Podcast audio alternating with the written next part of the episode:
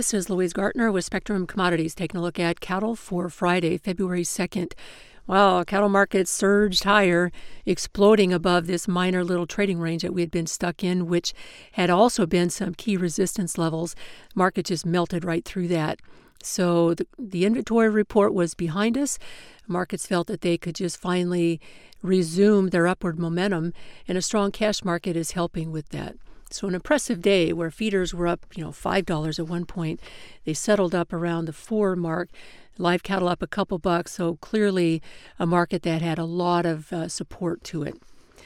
In the cash trade, we are seeing higher numbers there as well on the Fed trade, averaging around 176, which is up one from last week.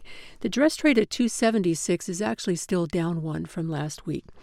Box beef values were mixed. Choice up 40 cents at 295, Select down 92 at 283. The spread gained $1.32. We're sitting at 1169. Movement was 128 loads. Slaughter rate 126,000 head.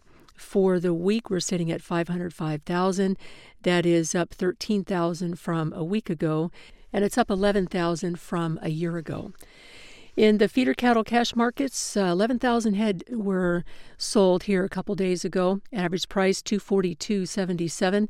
So that's a new high that we've seen here for this run actually in the cash market and up $6 over the previous day. The 7-day average is up $1.63. We're sitting at 237.95. So the feeder cattle cash market's continuing to just work their way higher, and that's pulling the index higher as well. Export sales were part of the support yesterday. Beef sales at 16,700 tons, a good solid number, a little bit lower than what we've seen the last couple weeks, but still, that's a, that's a solid number. Japan took 5,200, China took 3,300, Mexico took 2,500. Pork export sales at 42,900. That's a very solid number for pork. Mexico took 13,400, China took 12,600, and Canada took 4,200. So, a couple things here. We've got very uh, warm temperatures coming into the U.S., almost the whole U.S., but certainly coming from the north, coming down into the Midwest and down into the Central Plains. That should help cattle weight gains significantly. A couple weeks ago was brutal cold that had a lot of stress to cattle, and we were slowing down weight gains or actually losing some weight in some areas. So these warmer temperatures will really help to get the cattle back on track. We should see significant progress in restoring weight gains. This could pose some pressure to the market. Heavy weights have been an issue for several months now.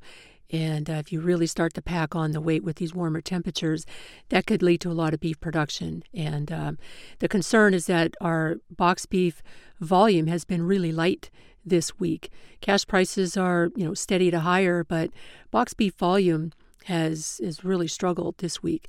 So it, it is a red flag as to what wholesale and retail demand actually is out there. Uh, we'll get a good look at that if you start to see these heavier weights come back on. If the demand can't absorb it, that's going to become a pretty serious problem. And also, I think uh, we're going to see some more headwinds coming from the interest rate f- sector.